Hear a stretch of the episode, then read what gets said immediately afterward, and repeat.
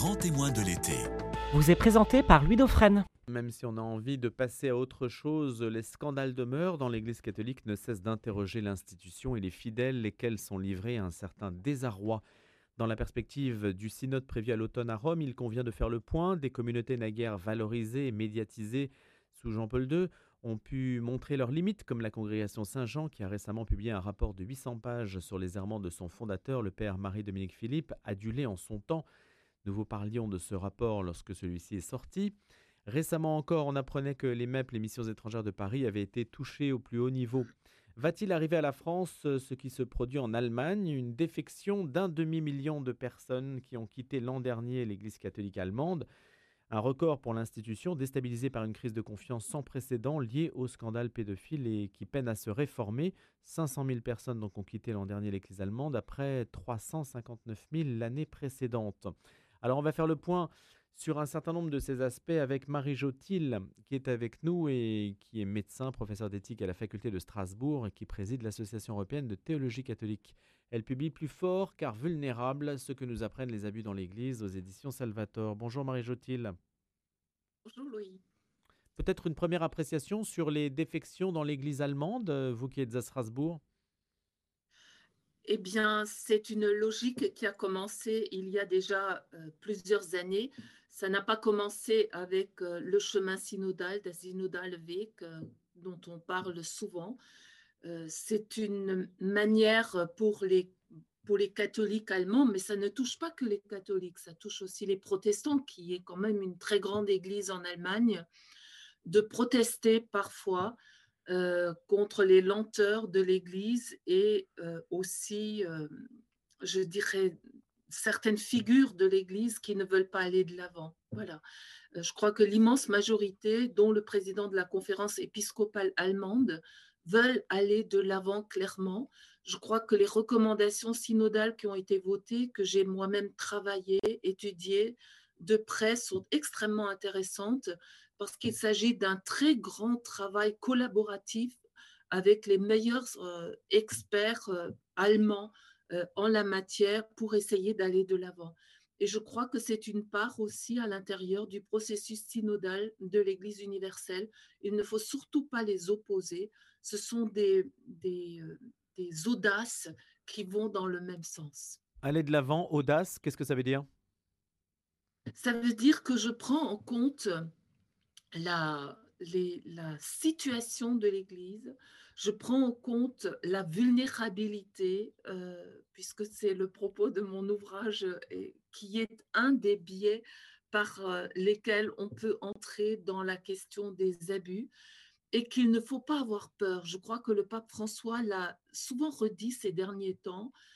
Euh, il faut essayer de voir en face les problèmes, le cléricalisme, l'entre-soi, etc. Mais aussi euh, la fécondité d'une Église qui s'accepte vulnérable, parce que la vulnérabilité n'est pas que négatif, c'est une Église qui est vulnérable, comme tout un chacun est vulnérable, ce qui n'enlève rien à la sainteté de l'Église, mais il faut regarder cela en face, regarder les défauts structurels de gouvernance pour essayer d'y remédier. C'est ce que fait le, le pape François.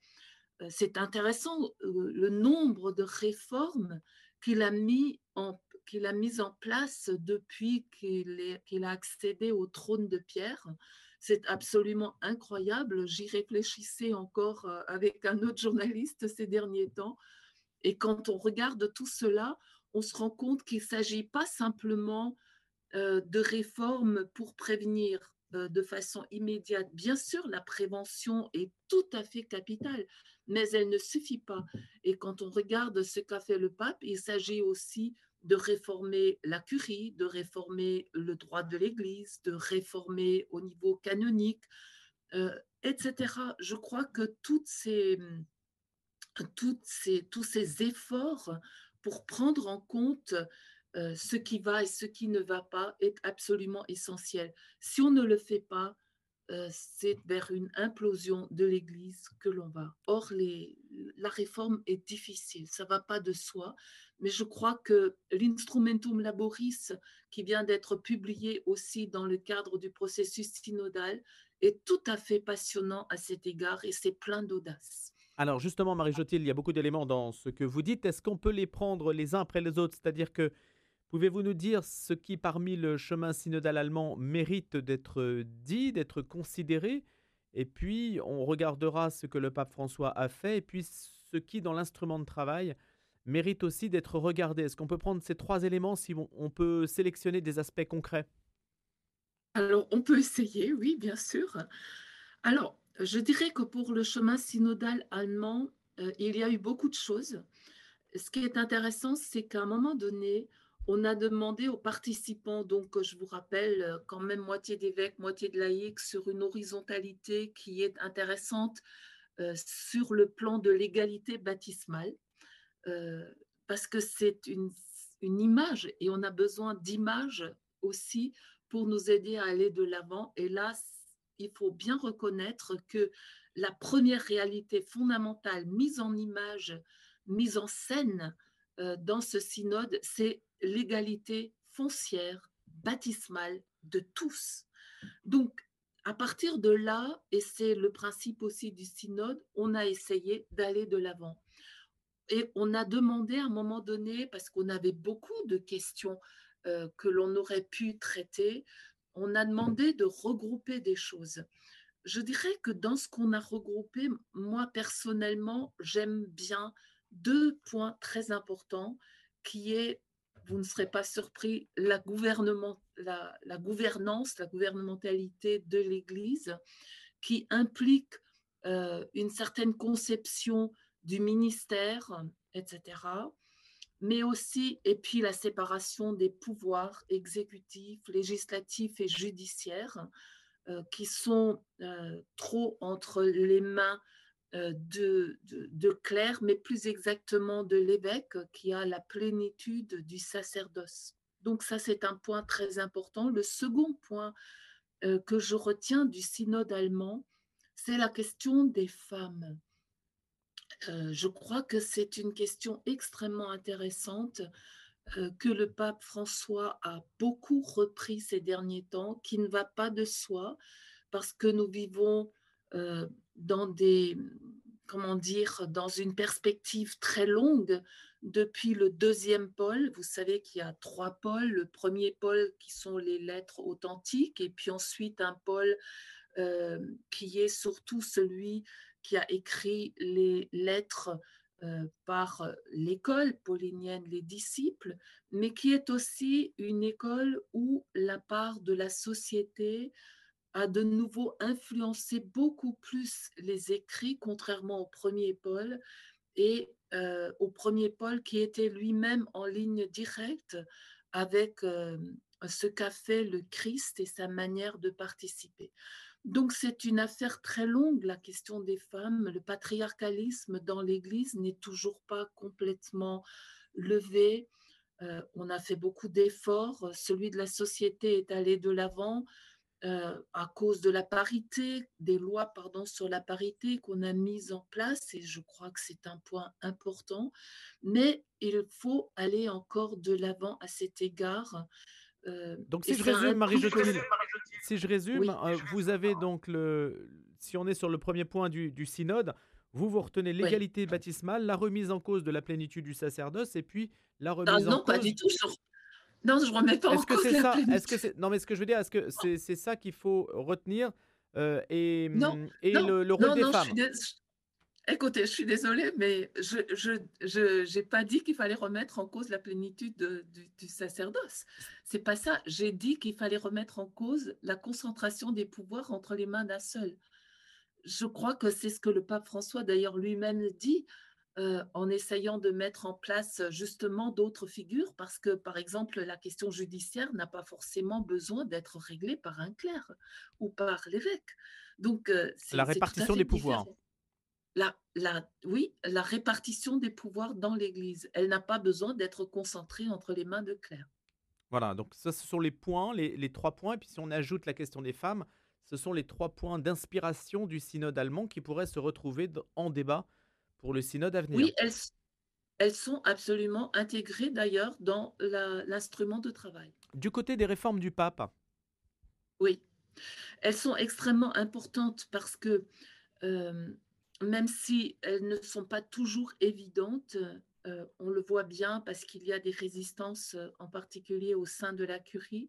Ces réformes sont extrêmement importantes parce qu'il ne s'agit pas que euh, d'instruments juridiques pour essayer de prévenir. Je crois que la prévention, il l'a bien compris, elle était tout à fait importante. Mais ce que le pape a compris, c'est un peu sa conversion personnelle, c'est au moment euh, de son voyage au Chili, rappelez-vous, il s'est lui-même, euh, entre guillemets, euh, je, je, mets vraiment des guillemets, fait avoir, il a découvert combien il a été dupé par les occultations de certains évêques et, et qu'il a eu beaucoup de mal à croire. Et au retour du Chili, je crois que il, le dit, hein, il le dit à, la société de presse euh, en particulier.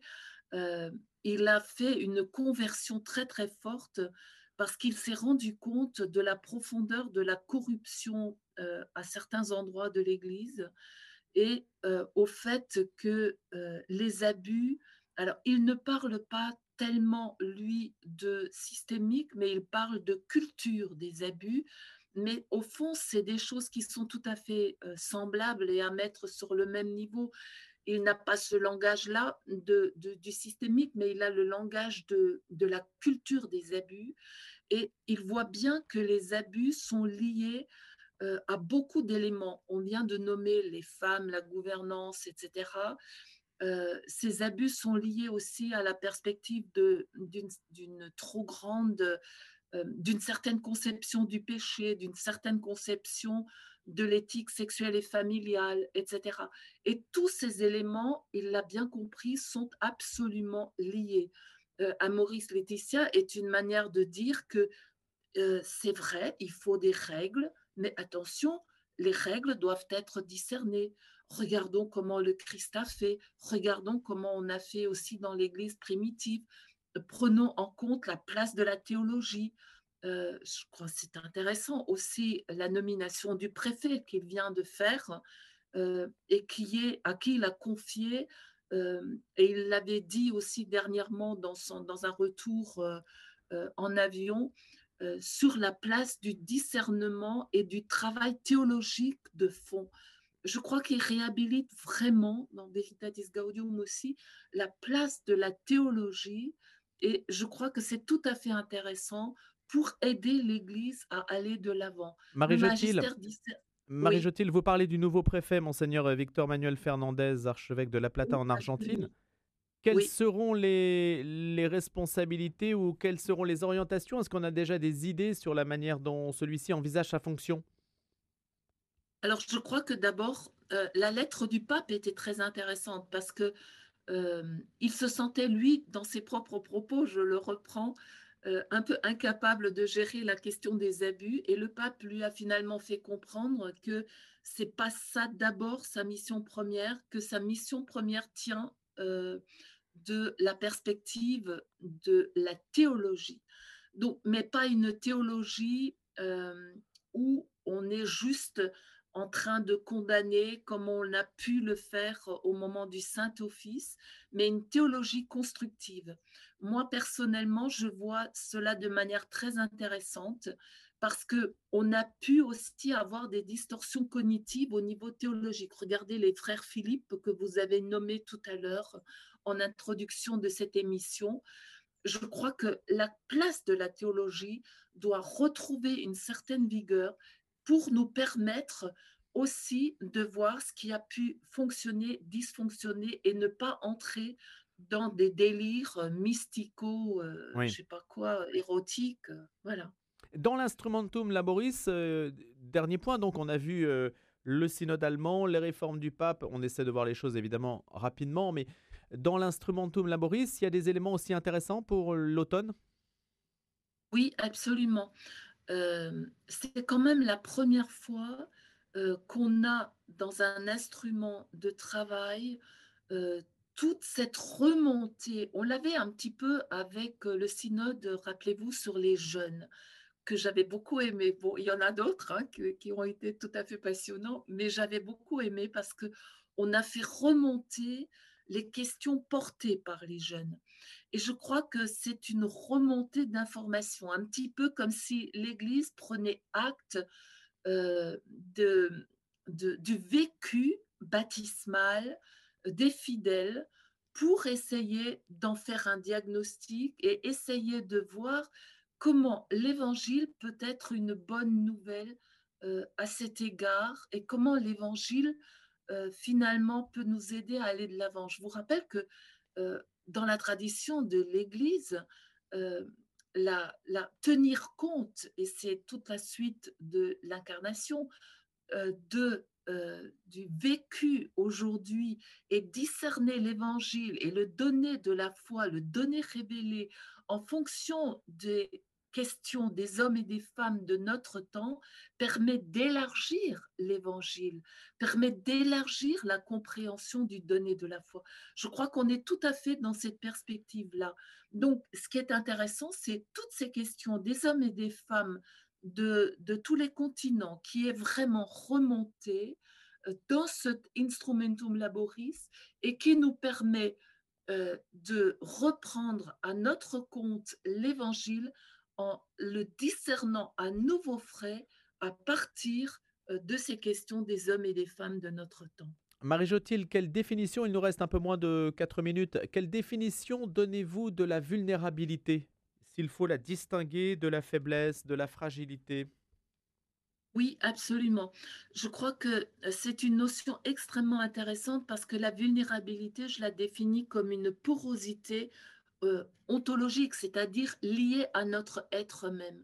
En soi, la vulnérabilité n'est ni positive ni négative, mais parfois il y a des vulnérabilités surajoutées euh, qui peuvent être elles aussi positives ou négatives. Vulnérabilité surajoutée qui est la pauvreté, etc.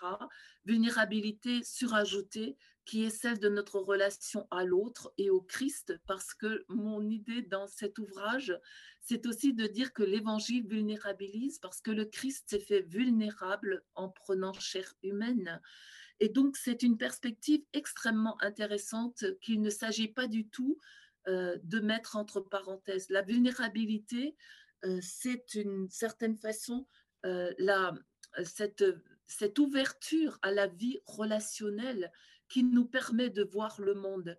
Cela caché, eh bien, c'est, c'est ou, la dénier, c'est passer à côté d'une dimension tout à fait essentielle parce que la vulnérabilité, n'est pas une anomalie passagère, ça fait partie de notre être même euh, et je crois que c'est euh, fondamental. Alors, euh, vous me posez la question du lien avec la faiblesse, avec la fragilité. faiblesse, fragilité sont des notions légèrement différentes, mais qui font partie intégrante de la vulnérabilité. La faiblesse, c'est un manque de force. La fragilité, c'est le côté cassable. Ce sont des éléments de la vulnérabilité, mais la vulnérabilité va beaucoup plus loin parce qu'elle nous dit en plus que faiblesse, fragilité, etc., pauvreté, sont ce qui nous peut nous blesser. Euh, dans vulnus, vulnérabilité, vulnus signifie le côté blessable et blessé. C'est vrai que nous sommes blessés on aimerait être Dieu, on aimerait être tout-puissant. La Genèse le dit dès les premières lignes. Et pourtant, ce n'est pas ainsi que nous nous épanouissons. Nous nous épanouissons, nous nous humanisons en lien avec autrui. La vulnérabilité prise en compte nous permet de nous humaniser plus et mieux en lien avec un Dieu qui nous donne sa force dans la vulnérabilité. En tout cas, c'est un concept que vous voulez pousser, si je puis dire, face à la culture de l'abus, vous opposez la culture de la vulnérabilité. Hein. C'est ça, hein, les mots, il y a aussi une bataille sémantique d'une certaine façon. Très rapidement, Marie dirais... Ouais, je dirais pas une culture de la vulnérabilité, parce que la vulnérabilité est un fait. Elle n'est, comme je l'ai dit, ni bonne ni mauvaise, mais la prendre en compte, c'est prendre en compte ce qui nous constitue pour en faire des atouts plutôt que de nous laisser, euh, je dirais, euh, euh, déterminée par elle. Merci beaucoup Marie Jotil d'avoir été des nôtres ce matin pour nous parler donc de la vulnérabilité, qu'on le euh, n'étudiera comme notion et même comme euh, données ontologiques, ainsi que vous l'avez dit, dans Plus fort car vulnérable, ce que nous apprennent les abus dans l'Église. C'est aux éditions Salvator. C'est écrit aussi avec Patrick Goujon, euh, qui est prêtre jésuite et professeur de théologie. Voilà, et qui est- était Oui. aussi venu témoigner sur notre antenne à plusieurs reprises. Je rappelle euh, quant à vous que vous êtes médecin de formation et professeur émérite de l'Université de Strasbourg. Je vous souhaite une excellente journée et vous dis à bientôt. On aura l'occasion de se reparler autour de ces questions que le synode abordera plus complètement à l'automne. Excellente journée.